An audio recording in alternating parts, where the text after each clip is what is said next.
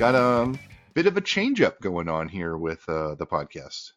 Yeah, so unfortunately, uh, Matt Schlichting has decided to just kind of step back from doing the podcast. He's been pretty busy, just had a lot going on, and decided that uh, you know over the course of the off season and stuff, just now was not a great time to to be focusing on uh, putting out some podcast content for you guys. But we thought it was important to uh, to keep it going. Uh, Matt will certainly be missed. Uh, we loved having him around on the podcast. I loved. I, I'm a longtime listener myself. Um, really enjoyed listening to him, so he will certainly be missed. But the show must go on, as they say, and we've got some good prospect type news to talk about for you guys, uh, primarily uh, with the Arizona Fall League and the Rule Five draft. So we're going to kick it off with some some AFL action. Um, you know, the big news obviously being Kyle Manzardo and Chase DeLauter. Uh, had really, really banner years out there. Uh, Brian, do you want to kind of talk about that a little bit for me?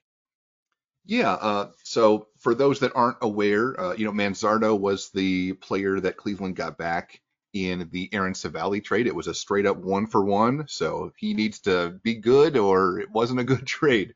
Um, he is a first base prospect. Uh, that's about the only position he plays, first base DH, and uh, really loud hitting tools. And we got to see brief flashes at the end of last season. Um, he was uh, injured when we acquired him, but then he got activated with Columbus and uh, looked like he recovered from his shoulder injury and played really well down the stretch. Hit a lot of home runs, and that carried over into the AFL. Um, during his stretch in the AFL, he was uh, a bit of a powerhouse. Um, and in 22 games, he slashed 272, 340 with a 565 slugging. Um, was near the tops in the AFL in home runs with six. I think the league leader was seven. Um, knocked in 19 RBIs, uh, walked nine times to uh, 22 strikeouts. Just overall rock solid and uh, kind of made up for some lost time because um, he struggled a little bit in the beginning last year at AAA. Um, but then after he got sent to Cleveland, he looked really good, and then he looked amazing in the AFL, and people are really excited about him uh, heading into spring training next year. I think there's a very realistic chance he makes the club right out of spring training and is playing alongside Naylor every day at first base and DH. Yeah, um, so- and then the yeah, go ahead. I was gonna say with uh, with we're still getting down the the cadence a little bit, folks. Uh, with Manzardo, I think one of the things I remember early on was that he only got like a 40 raw power grade from I think uh, it was Fangraphs or Pipeline or one of them, Mhm. and he uh, he proved that wrong with a 470 foot blast followed up by a 440 foot blast in the same game. Um, so clearly the power tool is there, and I think the big thing that they like about him is if you look at his batted ball profile, it is all pull and all fly balls. Dude's just yanking fly balls in the air, um, and that's that's the Jose Ramirez formula to to get to power when you don't necessarily have the the big raw power grade necessarily. His in-game power ability is absurd, um, just with his batted ball profile. So he's a guy that's exciting to watch. It's hard it's hard not to let the the comparisons and the expectations run wild with him to be sure. hmm Yeah, the thing that stood out to me was really loud exit velocities, and he just wasn't always getting the launch angle he needed. So uh, it seems like he's really turning the corner there. And if he does get that sorted out in terms of getting that ball in the air a little bit more, a lot of those doubles that he's been hitting are going to be turning into home runs. So that's sure. what really gets me excited. Like, I legitimately think he has a good shot at winning Rookie of the Year next year if he stays healthy. Oh, absolutely. And, um, and the thing that's really exciting about it is because he's a highly ranked prospect, we could get the Julio Rodriguez effect where uh, it's a new rule. But if you are a top like 100 consensus prospect across the board, I think on multiple different prospect lists, and he is, and you make the team out of spring training, and then you win Rookie of the Year, you get a first round pick extra in the next draft. Right, and you Like, get it they are- before the yeah. normal compensation picks. It's it's like pick 31. It's like Yeah. immediately after. So like Seattle got it because of Julio Rodriguez. It kind of encourages teams not to, uh, you know, punish players for being good by manipulating service time. So, and he's good enough that I don't think that they should. And I think he has a legitimate chance to Yeah. do that. So Cleveland has had There's so not a many lot of- guys. Yeah.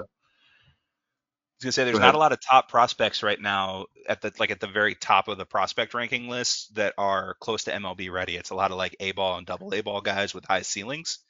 Um, so he could be potentially like one of the guys that's in maybe a little bit of a weaker rookie of the year cl- class of guys that played for a whole season.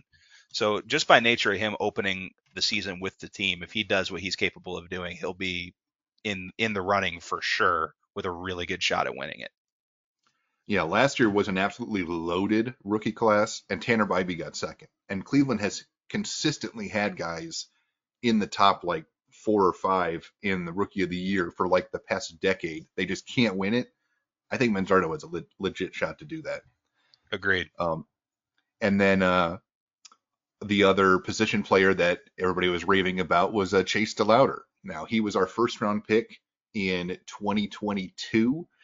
He uh, didn't play the year we drafted him. Was recovering from some uh, foot issues, and that stemmed over into last season. He didn't end up making his debut until uh, the middle of the season.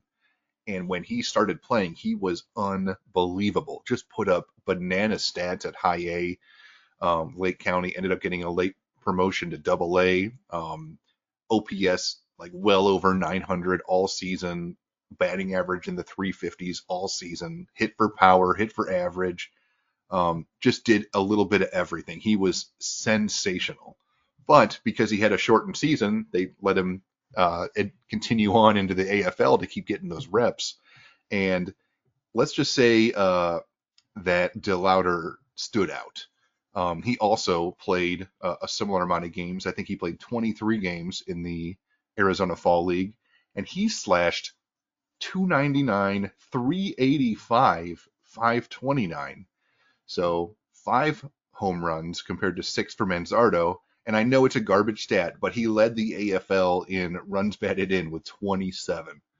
So he also walked 14 times compared to 11 strikeouts. So you always love a guy that everything, strikes that walks more than he strikes out. That's Yeah. that's huge.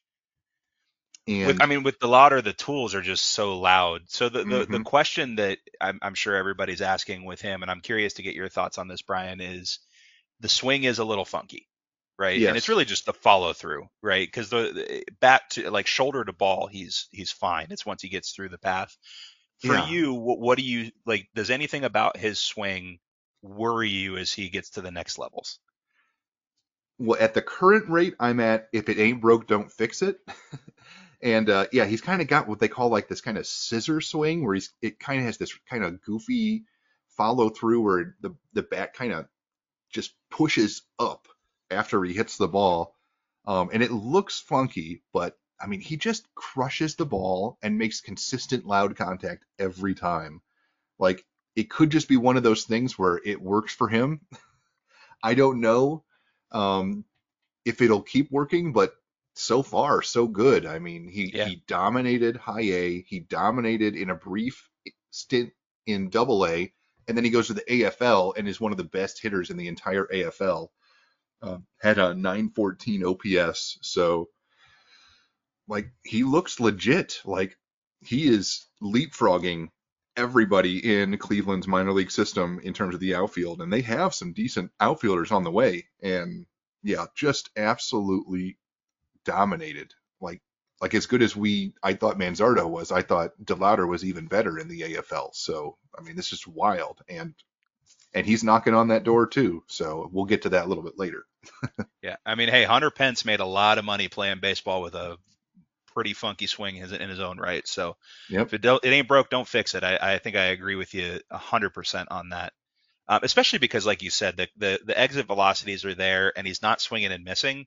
So what's the issue? You know, like what, Mhm. what would be the thing that you're hoping to achieve? I mean, he could probably hit afford to hit the ball in the air a little bit more, and I but I don't know if that's a result of it like his weird follow through or not, you know? Yeah.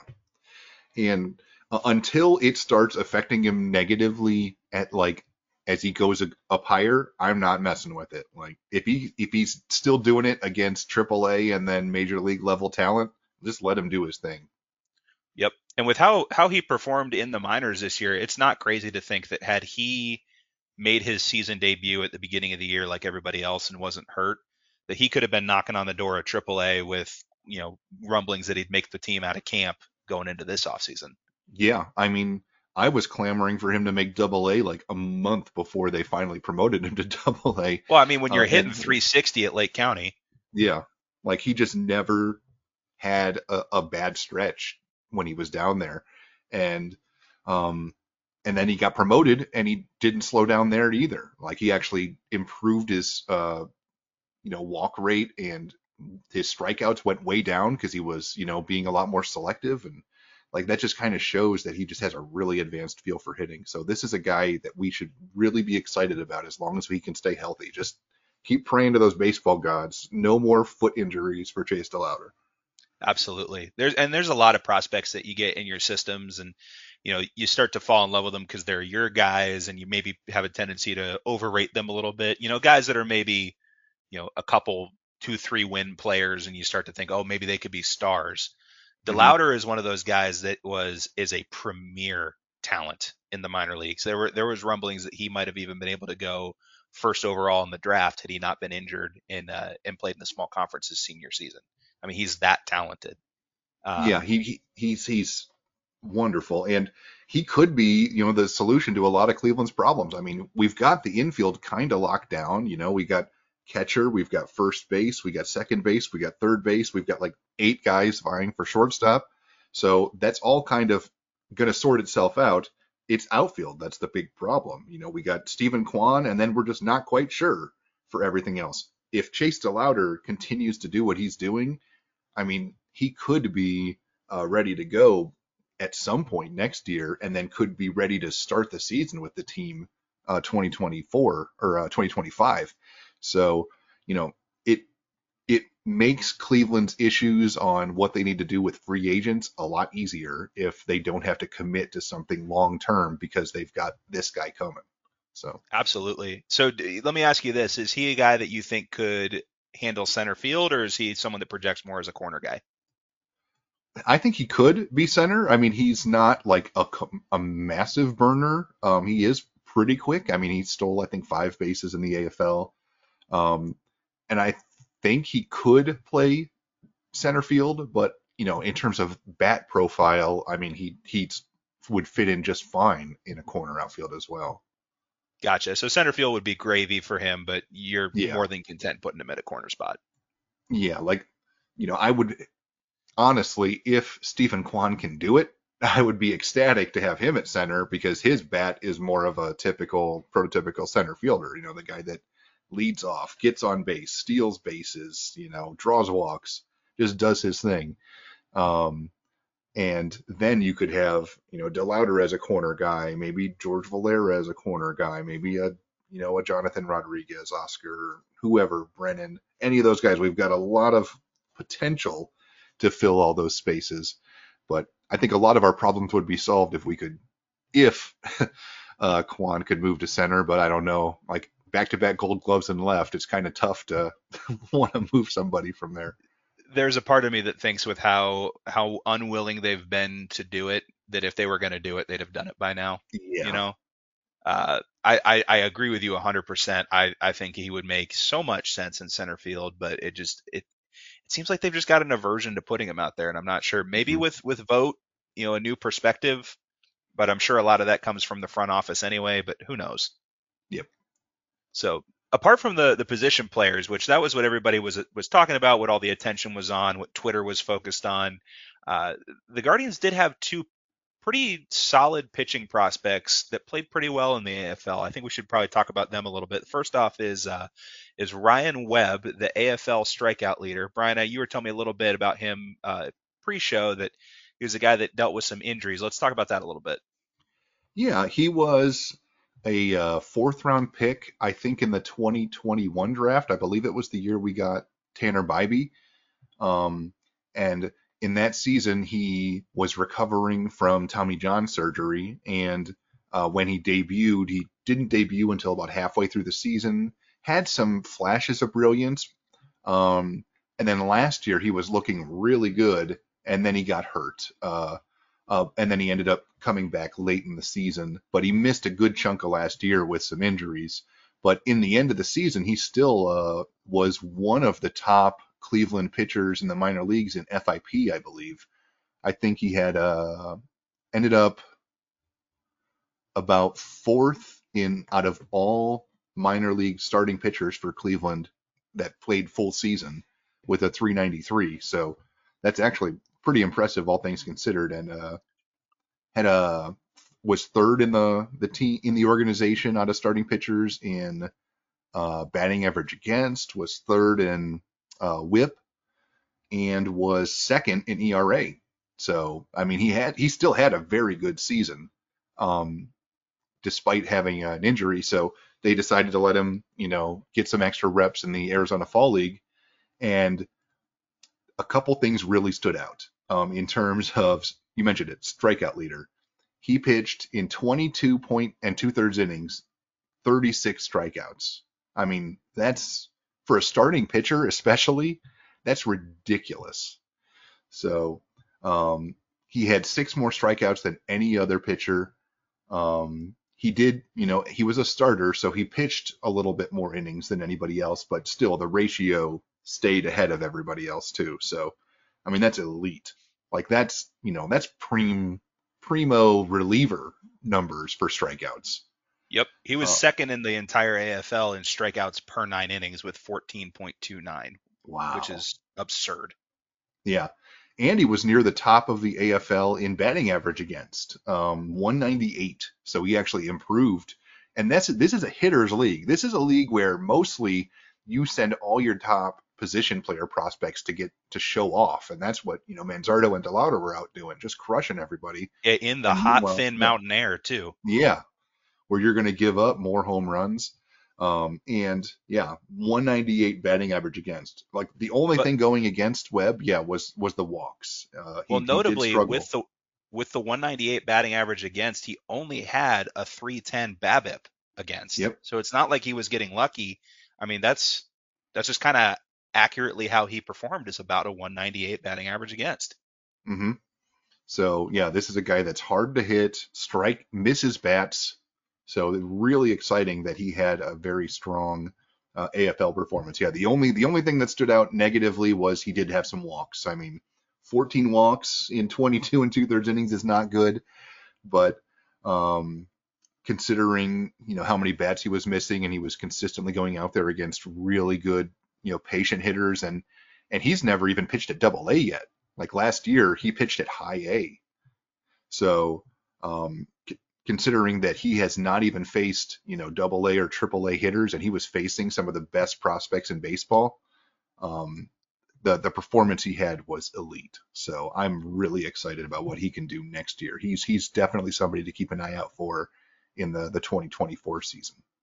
Yep, and this is a stat that I sometimes look at with with pitchers um, with a similar profile to him that are guys that are maybe more strikeout artists, shall we say? Mm-hmm. Um, you know, I remember I, I, hate bringing him up, but you know, Trevor Bauer used to have this issue where you know he'd pitch great, you know, he'd give up you know no runs on five hits and eight strikeouts, but he couldn't make it through the fifth inning because he was throwing 25 pitches an inning. Mm-hmm. Uh, Webb only threw 15 pitches an inning at about three and a half per batter. For a guy that's striking a lot of guys out, that's that's a really efficient mark. And I mean that's over a, what a 90 inning sample size. That's pretty pretty substantial, right? That's about 10 yeah. 15 starts. Um, you know, for me that indicates a guy, you know, just in the pitchers I've worked with, like the guys that can get outs like can can go and kind of paint the corners a little bit and get and induce weak contact while still getting strikeouts and not let their pitch count inflate. That to me shows a guy that's got a potential to make it as a starting pitcher long term. And you know, given that he's close, he looks like he's 24 years old. He'll turn 25 at the beginning of uh, the beginning of the season next year. He's a guy that could rocket through the system fairly quickly. Um, with a full year of health under his belt. Yeah, I think he was a college senior when they drafted him, and then he was recovering from the Tommy John. So he is a little bit delayed on the development compared to some of the other guys. You know, like Bibee was healthy and dominated and just shot through the system. So him and Williams. So you know, this is definitely a guy that uh, has the potential to to get there. So. And as an anecdote, his player picture looks identical to Justin Masterson. So just go on minorleaguebaseball.com and, and take a look at Ryan Webb's player picture and tell me I'm wrong. But anyway, who is so we had one other uh, pitcher in the AFL, and I, I started resorting my stat sheet here and lost him, and it was Ross yeah. Carver. Yes, yeah, Ross Carver. He was the the pitcher we got back in the um, Carlos Vargas trade with Arizona. Like we sent them Vargas, we got back a starting pitcher that was expected to start the year last year at Double A. He didn't really have a very good season last year. Um, you know, he pitched uh, 21 games, 17 starts. ERA was 650. WHIP was 149. Like there really wasn't anything that stood out a ton, other than that he was striking out a decent amount. You know, 88 and 75 innings. Um, but he, I thought he had a decent performance in the the AFL again, considering it's an offensive focused league. Um, had an ERA of 450 and struck out 21 in 18 innings pitched, so kind of maintained that strikeout rate. So, you know, nothing real crazy, but it was an improvement over what he did at Double A last year. Like, I don't really think he dealt with any injuries really, or if they he did, they weren't like significant. He just kind of was a, a, a space filler at Double A last year. He wasn't really threatening to to get promoted or anything, but um, you know, maybe there's still some potential there. Um, you know, there's a reason Cleveland traded for him. So fair enough. And and this is uh, as anecdotal of a stat as you can find, but little fun fact for you: if he made uh, the major leagues, he'd be the second player from Benton High, Ar- Benton High School in Arkansas to make the major leagues. The other being uh, former Cleveland Indian Cliff Lee. Oh, okay. That is, I like that. Fact for you. Yeah. Yeah. So I, I mean, hey, those Benton, Arkansas guys, man. but yeah, I mean, with Carver, like, look, like looking at his numbers throughout his career, he looks like the kind of guy that they picked up because you know they probably saw some sort of uh, peripheral that they liked and thought that maybe, hey, if we get him in here, um, you know, who knows what we can do with the the pitching factory and churn out something out of him. So you know, I'd be interested to see what his 2024 looks like after a full offseason in the Guardians pitching development. Going like the fact that they sent him to the AFL means they're trying to get him to go work on something. I'd imagine. Mm-hmm. So he's the kind of guy that I'm, I'd be interested to see what he can do, especially given. I mean, he's a career 10.4 strikeouts per nine guy in the minor leagues so far across three seasons. Um, so he's clearly got some some swing and miss stuff. Um, the walk numbers are pretty high. I mean, he walked um, what was it like close to five uh, batters per nine innings this year in the minors. Um, and he, he, gave up the long ball at a pretty high rate as well. Uh, so I mean, it, it's I'd be interested to see how how next year goes for him. He could be someone to keep an eye on, but maybe not someone who I'm putting all the eggs in that basket, if that makes sense. Yeah. And last year was his first full season at Double A. Like he in 2022, he kind of spent about I would say a third of the end of the season at Double A and uh, and and he had a 950 ERA at Double A that year. he had a good high A. He was 310 and earned the promotion. Uh, so what's hilarious is you know the 615 ERA that he had at Double A was actually an improvement.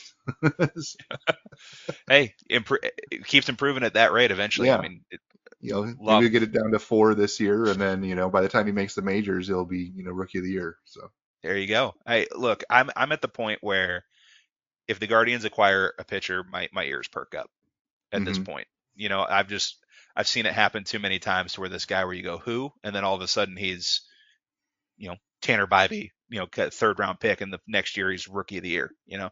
Yep. So um, that's I think everybody of note that was in the AFL. If there were other yes. guys that were missing, I think yeah, that sounds about right. So uh, with that, I think uh, now would be a good time to kind of pivot to the Rule Five draft. Now they did protect Daniel Espino. They did protect yep. Jonathan Rodriguez. Um, and there was one other guy that they protected whose name's escaping me. Uh, Cade Smith, reliever. Cade Smith. That's right. So they protected those guys, um, and they did leave a few um, notable guys unprotected. I do think we have a tendency sometimes to overstate the likelihood that someone will get picked in the Rule 5 draft. I mean, most teams don't even pick a guy every year. Um, mm-hmm. So we'll see what happens. But there were a couple names uh, that were notable. So, Brian, why don't you fill us in on who those are? Yeah. So, um, you know, for those that aren't aware of how the Rule 5 works, you know, whenever you draft somebody uh, out of college or high school or sign them internationally, um, it starts a countdown. And you know, if you sign somebody that's like 16 years old, it's like more of a four or five year countdown. You draft a high schooler, same thing. And then if you uh, draft a college player, it's a shorter countdown, like three years or something. So basically, they have a set amount of time to progress through the system and then be added to your team's 40 man roster. And if they hit that deadline and they are not on your 40 man roster, another team can draft them out of your minor league system and then add them and then they have to be on your major league roster all season. So that's that like they don't just have to put you on the 40 man, they have to be on your 26 man and stay there. And if they get sent back down to the minors at any point all year, you lose them. So notably Cleveland lost Anthony Santander. That's by far uh, our worst Rule Five loss in that I can think of. Um, and then Cleveland got uh, Trevor Stephan from the Yankees, notably, who you know has had a pretty good, uh, you know, by far our best Rule Five pick that we've ever had. So uh, you can get some some important players through that.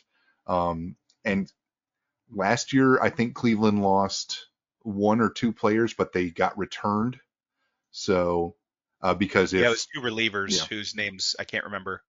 Yeah, I know he was he got diagnosed with cancer like right after they drafted him. Like it was really weird. Like, uh, but he did end up coming back and uh, pitching for Cleveland.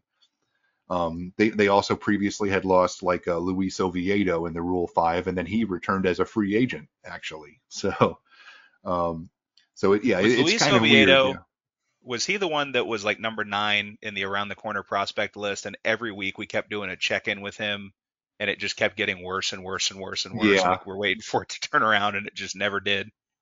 Yeah, he he had like one brilliant season where he exploded up into like the top 10 rankings on everybody's list and then the follow-up season he struggled then got hurt repeatedly and then got hurt and finished the year on the injured list and never made it back to relevant and then got drafted in the Rule 5. So, but uh, yeah, he was at like AAA last year. So, I mean, he still is a guy that could potentially impact Cleveland down the stretch. They just needs to kind of turn that corner. But for sure, uh, yeah, you know, in terms of who Cleveland could lose, there's there's a few notable names. Um, the biggest ones that stand out are the the premier draft picks. So um, you look at guys like Ethan Hankins and Lenny Torres Jr. They were both first round picks out of high school, um, and they both had uh, Tommy John surgery. So you know they both lost a significant amount of development time due to recovering from injuries. So they both really impressed when they were young and before they got hurt, and neither of them have really impacted since coming back. You know, they've both struggled a little bit uh, with control. Um, they both are throwing in the upper 90s again. Um, they're just trying to kind of get sorted out. Like Torres, it looks like they've converted to uh, kind of a closer role at the minors. So he had some flashes last year, but I think he didn't go any higher than high A at any point. And Hankins, I think, got up to double A, but he also did not pitch much last year. Was still dealing with some uh, other injuries. Um, but it looks like they're trying to keep him as a starter. So he's the one I would say I'm most worried about losing in terms of potential. Like somebody, you know, I still get goosebumps watching his performance as a Team USA, you know, under 18, like just dominating like Japan. Oh yeah, he he waves at the guys as they strike out. in that video. It's Yeah. unbelievable. Like he was he was insane during that, and I think that that's still there. It's just, you know, are we going to get enough time to work with him and let that pitching factory, you know, get him back from fully from the Tommy John surgery? Because last year was kind of his first, like, real time that he got to to showcase a little bit. Um, Yeah, worth noting that from about July 29th on, he made somewhere in the realm of about looks like seven starts, mhm. and he allowed only five earned runs in Yeah. uh, what looks like 29 innings of work. So Mhm. he started. Oh, he started out like rough. I mean, he had a Yeah. uh, yeah, he uh, struggled. back to back to back starts, like one where he was like couldn't get out of the second inning, gave up eight runs, walked a bunch of guys. Um, but the strikeout stuff was still there for sure. The velocity is still there. And this is a guy that was in the conversation to go first overall in the draft. Like he was the preeminent favorite to go first in the draft going into that season. Um, and he Mhm. slipped because of some some injury concerns. But I mean, the tools are still there. But you know, eh, there's a chance a team like we were saying might you know, try and pull a Santander, maybe do something where a team that's not in contention stashes him as a reliever and, you know, puts him in low leverage situations to just get him some work. But um, I wouldn't, I would be stunned if he got picked. hmm Yeah, I I mean, you have to you got to remember you got to put him on your big league roster all season. And he's not hurt, so you can't stash him on the injured list like Baltimore did with Santander. So, I think it's unlikely that somebody takes him, but he is somebody that I would say I'm most concerned. Like if somebody got taken, I would be a, probably the most upset. For sure. That's a good way of putting it. Yeah. yeah. Like um, in terms of potential, I think that he has the highest potential of everybody available. Um, there are several players that could also be taken that are really interesting in terms of um, pitchers. Uh, I'd say Tanner Burns stands out. You know, he was a guy I think was a second round pick or third round pick when we drafted him. Um, and he's kind of been, you know, stuck in double A for the past two or three seasons, but last year he actually had a really good season at Double A and was knocking on the door to get a late season promotion to Triple A. I'm not 100% sure if he actually did get promoted. Let me see. And uh, yeah, he was at Double A all last season. Um, and he had been at Double A the, the year before, but last year he dropped his ERA down to 301. You know, the WHIP dropped down from 135 to 126. Um, strikeouts, you know, were right there at one per inning.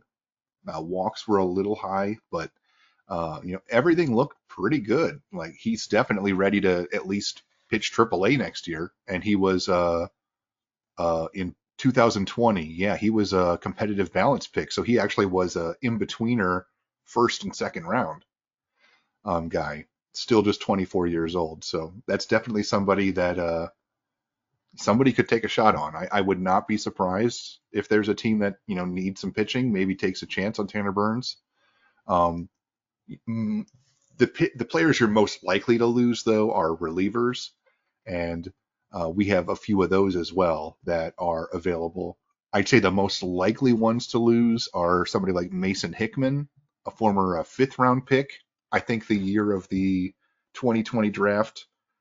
Um, and he he was a starter that got converted to a reliever, and the second he got converted to a reliever, he was really good.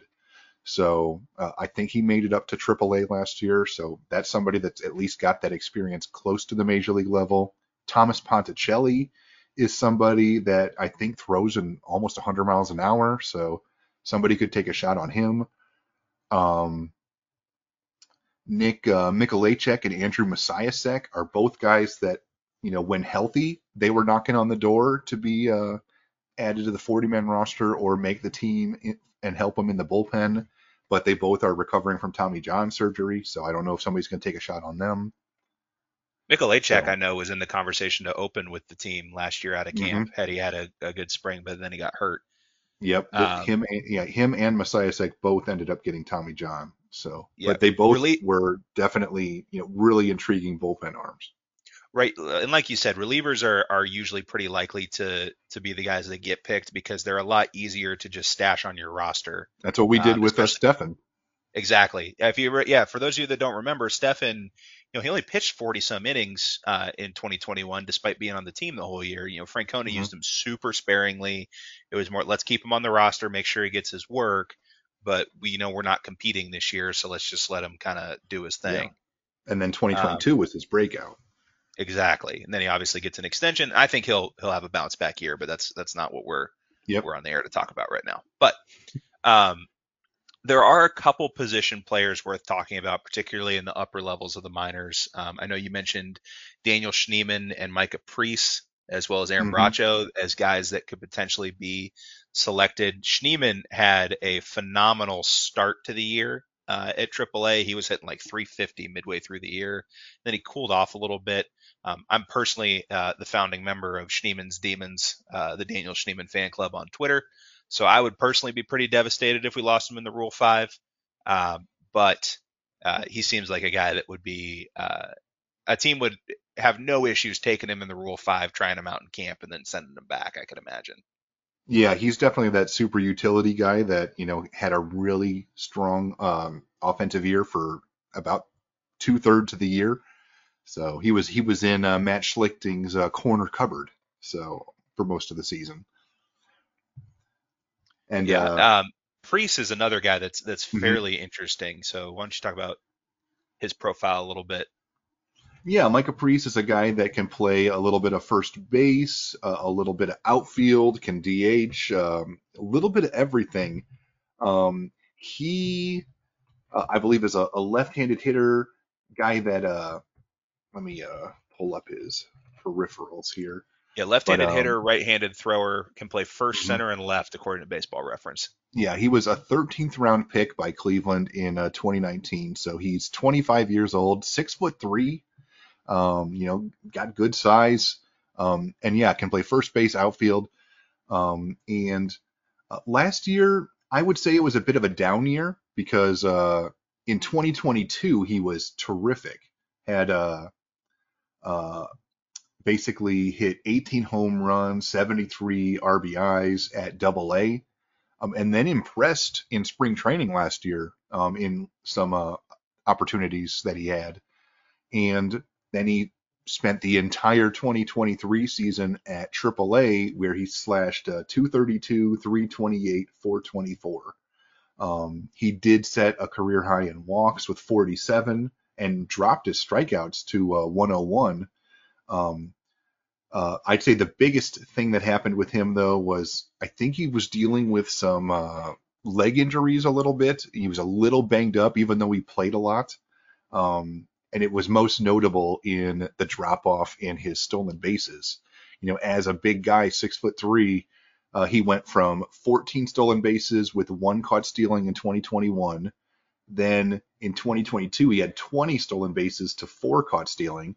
And last year, three stolen bases, four caught stealing. So hopefully, you know, he's he's got that sorted out. But but he is somebody I think that could get taken. Um, it just depends. You know, he didn't have a great season, so you know maybe that'll scare some teams off too. it did. Now he he seemed like just looking at his like by month splits, he was pretty much just like up and down. Like it wasn't mm-hmm. that he was like consistently a 230, 333, 444 guy across the across the way. I mean, he had a month of July where he was 320, 410, 750, and then mm-hmm. seven home runs, which is that's that's scorching hot in in uh, in 20 games. He had a really good start to the season too, with uh, 280, 350, 470, triple slash in the month of April as well. Um, but like you said, you know, a guy that you know coming off an injury may be a guy that a team would take a flyer on.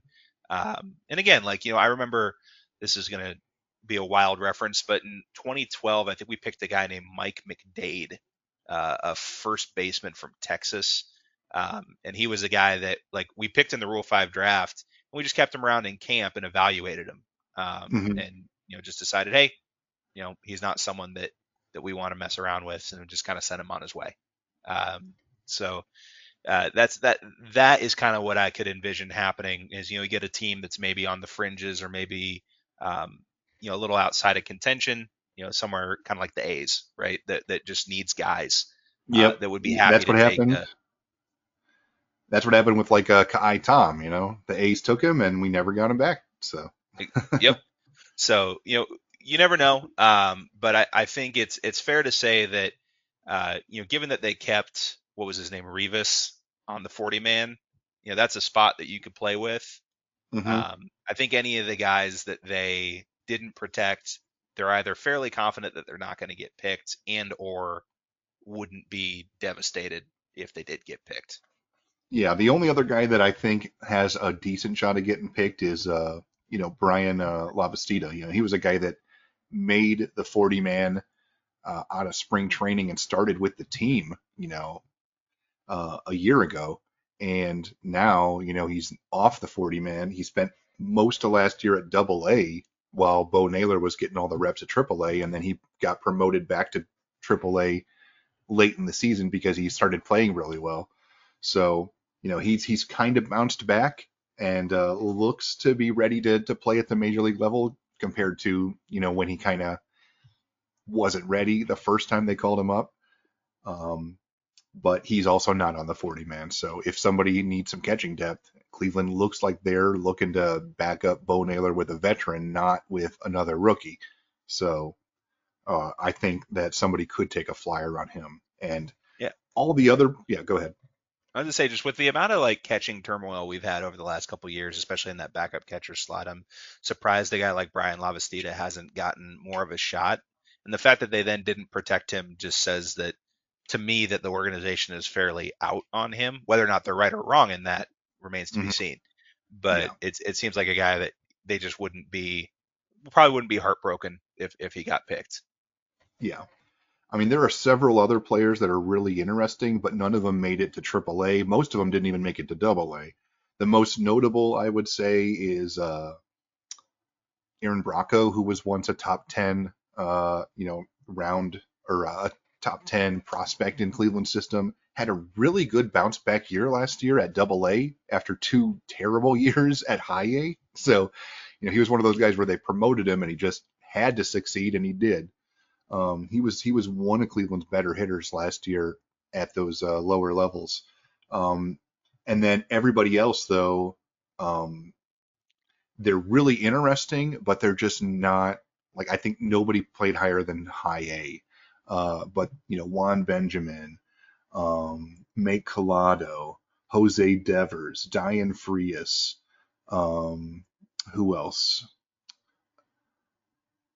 Uh, Jorge Burgos, Luis Durango, like all these guys are really, really interesting and young, but none of them, I mean, they're those guys that Cleveland signed at 16. You know, they got affected by the COVID year, lost a year of development, and didn't like leap a, a level after that. So they just kind of been slowly progressing, and they're just not close enough yet that Cleveland felt the need to protect them.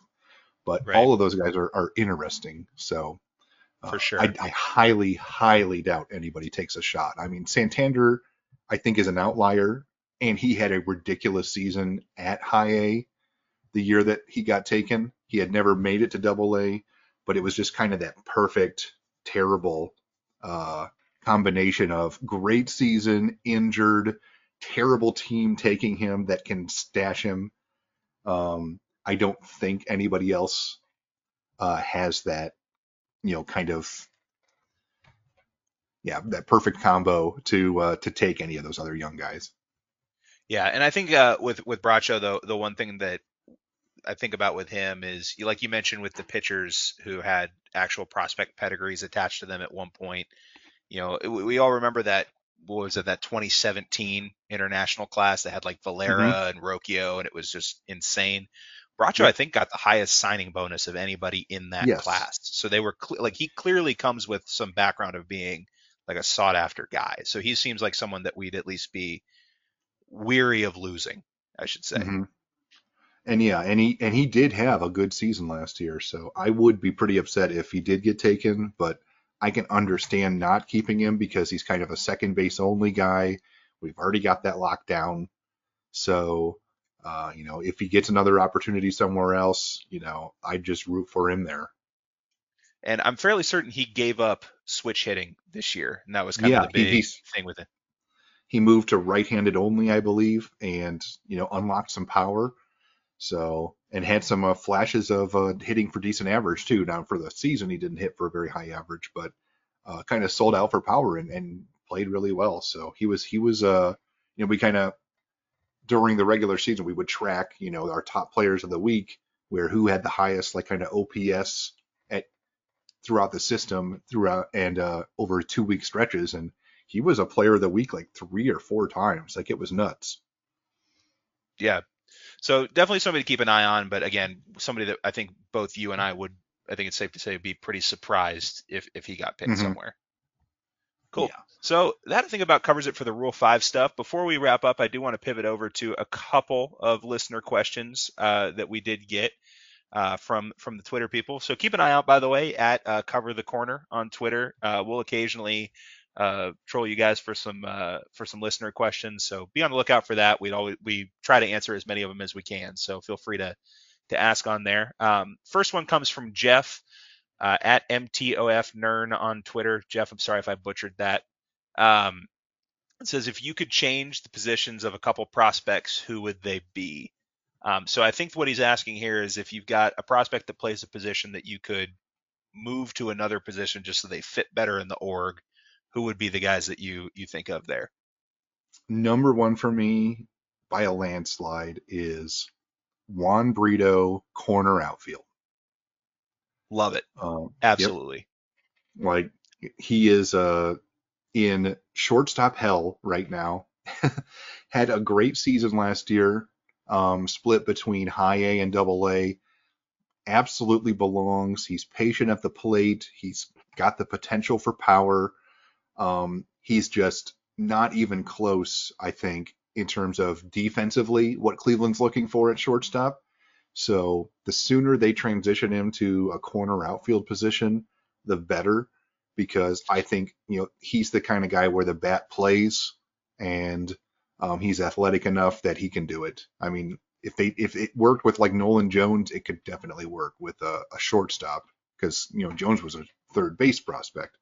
So uh, yeah, I mean that guy that would solve a lot of problems if he was a good corner outfield prospect instead of a good shortstop prospect that's behind five or six other good shortstop prospects. Yeah, I think that's very well said, and I think I agree, I agree with everything you just said. Uh, just to pick somebody different, um, I know he's technically not a prospect anymore, but I'd love to see Tyler Freeman uh, be able to play some outfield. Um, you know, I'm a big Tyler Freeman guy. My name on Twitter has Tyler Freeman Truther in it. Um, I just think the guy just produces everywhere he's been, um, and I'd love to see him, like you said, get out of the the shortstop purgatory that we seem to be in with you know like 25 guys vying for that spot.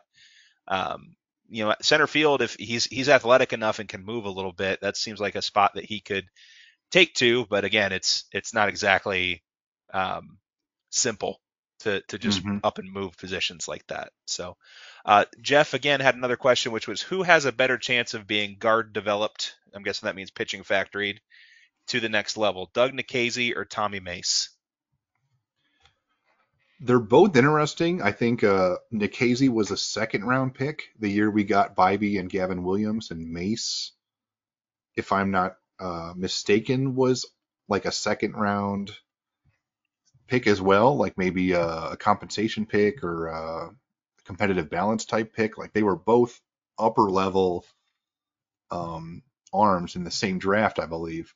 Mace And- was competitive balance uh, B round, so this is the second round competitive balance compensation picks. Okay.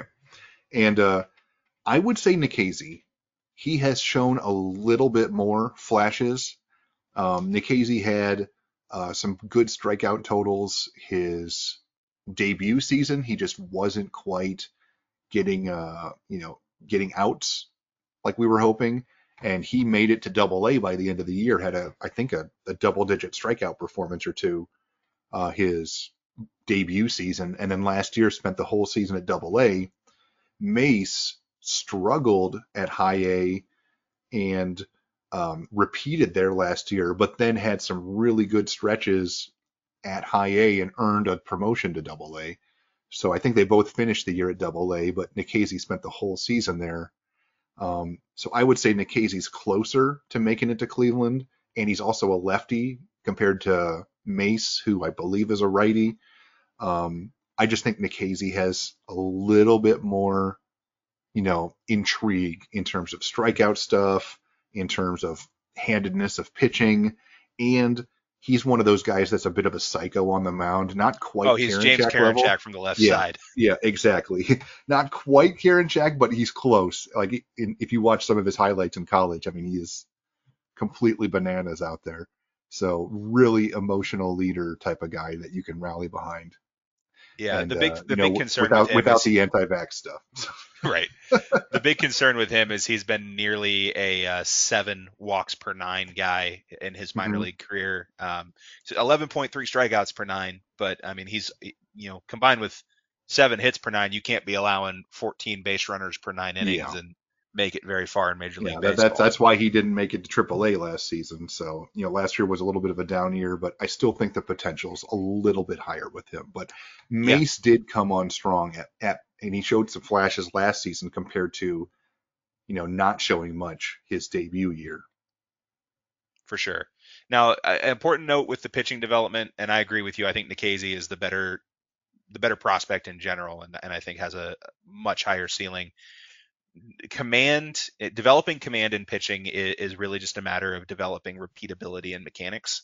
Um, and and that is, if there's one thing the Guardians have like a signature of, it's an ability to get guys, athletic guys who move well, to repeat their delivery well.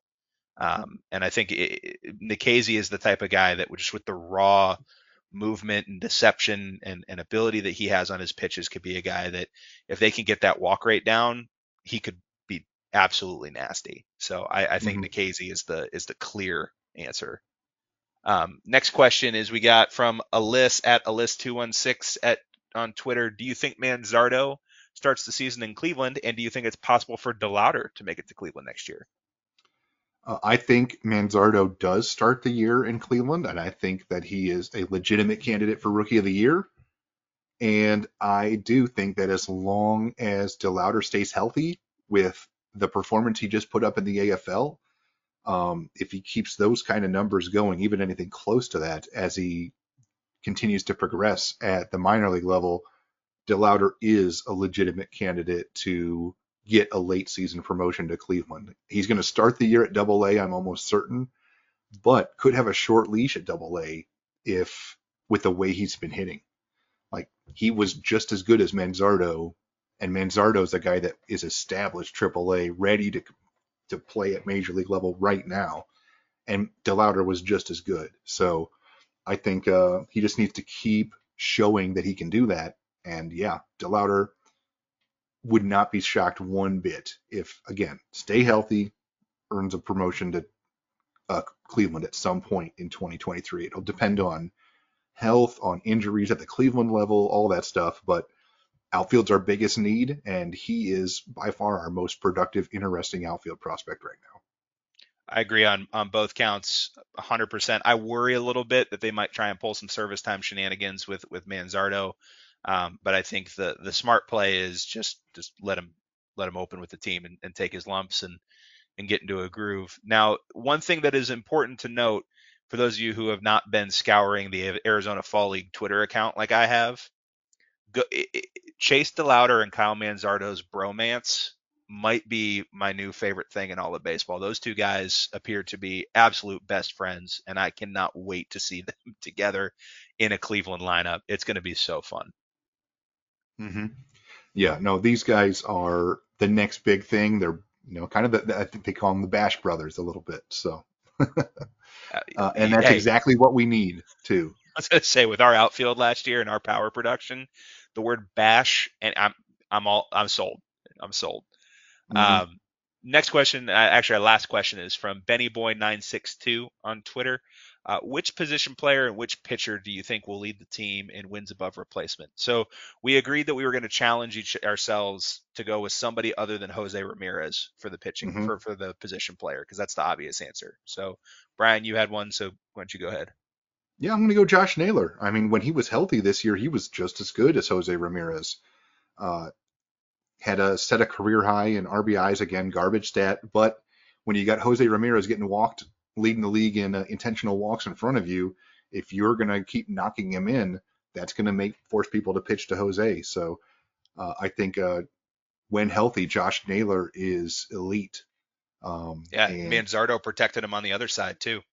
Yeah, that'd be sick. It'd just be so sick. So yeah, I want to see uh, a full season of healthy Josh Naylor and what he can do because you know he's still got more potential for power. I mean, he's hitting for contact. He's uh, not striking out a lot. Um, like eh, he was knocking in a lot of runs, just really hitting the ball well. So he knocks a few more out of the park. I think that he kind of transitions from somebody that can protect to uh, Jose to somebody that needs it, somebody protecting him. Absolutely. Uh, I'm going to go with uh, Andres Gimenez. Uh, he's a guy that just by the nature of his base running ability and his his defense is going to stuff the WAR stat sheet uh, mm-hmm. pretty easily, right? Like he he had a down year this year, and I think he was what still like a three three and a half WAR guy, wasn't yep. he? And still um, won the platinum glove. Won the platinum glove. Um, and and I don't know if everybody remembers correctly because it was amongst amidst uh, the dark times this season in, in August and September, but Andres Gimenez had an absolutely scorching end to the season. He was yep. on fire for as, as rough as most of his year was this year. Um, you know, he started out really slow, just felt like he couldn't get it going. Um, he hit uh, 333, 369, 490 with three home runs, uh, four doubles, eight stolen bases um, in the month of September. Um, you know, just absolutely tore the cover off the ball to end the season. Um, so not to say that the 2022 Andres Gimenez is all the way back yet, but um, look for him to have a major, major bounce back season um, next year, and he's the guy that could be, you know, you, all of a sudden you look up and he's in the All Star game again. Yeah, had 30 steals too, so you know, definitely not somebody you want to sleep on. I, am keeping him as my in my keeper league, so. hey, I don't blame you. So for pitchers, uh, you know, I'm going to go with Tanner Bibee. Um, I mm-hmm. some of that is I think Bibee's unbelievable. Um, you know, I've been high on him for a while, and you know, it was really funny. Pitching Ninja posted a uh, one of those silhouette videos of just like guess whose mechanics these are, and it was Verlander, and everybody kept guessing Tanner Bibee, um, which there's something there, something to be said for that. Um, but apart from how good I think Tanner Bibee is, I'm not counting on Shane Bieber as a member of our rotation next year, whether that be health and or a trade. Um, and I just I I would be shocked if Triston McKenzie throws more than 120 or so innings next year. So which means Bibee is, for all intents and purposes, your ace. And quite frankly, he pitched like it uh, down the stretch this year. So that's my pick. Yeah, and uh, if he was if I was fully confident he was healthy and ready to roll, I would have said Triston McKenzie. He was arguably our best pitcher in 2022, the season that, you know, we had a surprise run to the playoffs. He was, and he pitched well in the playoffs too. Um, but, uh, yeah, and I probably would have said Bibee. so I'm going to just go Gavin Williams. I mean, he was really impressive last year as well. Not quite on the Tanner Bibee level, but he does have that, you know, first round pick pedigree, um, that elite velocity, elite strikeout stuff. So if he can kind of take a leap next year, um, that's something that I think would be really, really uh, impressive that the team can rely on down the stretch. So, uh, yeah, that Bibee Williams combo one-two punch is going to be nasty for quite a few years here. Oh, absolutely. I, I mean, it just it it's amazing. They can't keep getting away with it, churning out pitchers like this, can they? no, and there's more coming. Oh, there are. Uh, the, I, I do want to end with um, with one kind of question that I had kind of thought of. You know, every year it seems like there's a guy that comes out of nowhere in the system uh, and just kind of rockets his way up. You know, a couple years ago it was Steven Kwan. Uh, mm-hmm. Last year, I know he got some pedi- prospect hype towards the end of the offseason, but Tanner Bibee skyrocketed. So did Logan Allen. Who would be your guy this year to keep an eye on to, you know, hey, all of a sudden in the off season and talking about him at the beginning of the year is the the guy to watch, the sleeper pick? Okay. Uh, I'm going to go with somebody that I'm thinking people forgot about. And uh, his name is Justin Campbell. He was, I think, our second round pick in the 2022 draft. He was supposed to start last year and uh, ended up missing the whole season with uh, surgery to repair some like nerve issue in his elbow. So it's not like he had a tendon fixed. So it's not like he's coming back from Tommy John or anything. Um, and he was a guy that's like six foot six, throws like in the upper 90s, like just all that same pedigree of all of our elite arms that we've developed into really good starters lately. And he just hasn't had that chance yet. So I'm hoping that if he's healthy, he's somebody that establishes himself as one of our next great pitching prospects. Love it. I'm going to go with a guy on the opposite end of the spectrum. You know, a little less, uh, a little less loud physical tools. Um, more of a guy that just kind of all he's ever done at every single level is produce and produce at a high level, and that's Will Dion. Yeah. Um, he kind of walked away from the Kershaw imitation a little bit towards the end of the year. Had more of a traditional pitching windup, but he is just consistently produced elite numbers at every level he's been at. Now it's it's hard for you to make it as a left-handed pitcher, only throwing what 89, 90 on a good day. Um, yeah, I think topping out in the lower 90s right now. So, but he's got a career 214 ERA across 47 minor league starts, 256 innings, with 307 mm-hmm. strikeouts in those innings. So clearly, yep. he can get guys out. So I'm thinking he's a guy that you know might crack the rotation next year. That's going to be the the flag I'm planting in the ground that he gets a, a couple spot starts down the stretch. That's going to be yeah. my my bold call. He did finish last year as Cleveland's uh, lowest ERA among all qualified minor league starting pitchers. So, you know, I was kind of hyping up Ryan Webb, but it was actually uh, Will Dion and uh, advanced to Double A and continued to pitch well at Double A. So, uh, yeah, he, he probably starts the year at AAA and is knocking on the door for the the major leagues if he can continue performing and producing. Yep, I do think there's a couple guys in front of him for the rotation mm-hmm. for sure. Yeah, Cantillo, Espino, yeah. He's he's definitely a name to watch for me. Mm-hmm. Cool. All right, Brian. Well, hey, thanks for your time. Thanks for coming on, and we love talking prospects with you guys. Join us. Uh, we'll we'll be keeping you guys updated throughout the off season. We don't typically do these a little more sporadically. Um, I do know that we'll have our uh, covering the corner prospect countdown coming up uh, a little bit closer to spring training. That usually starts what late January.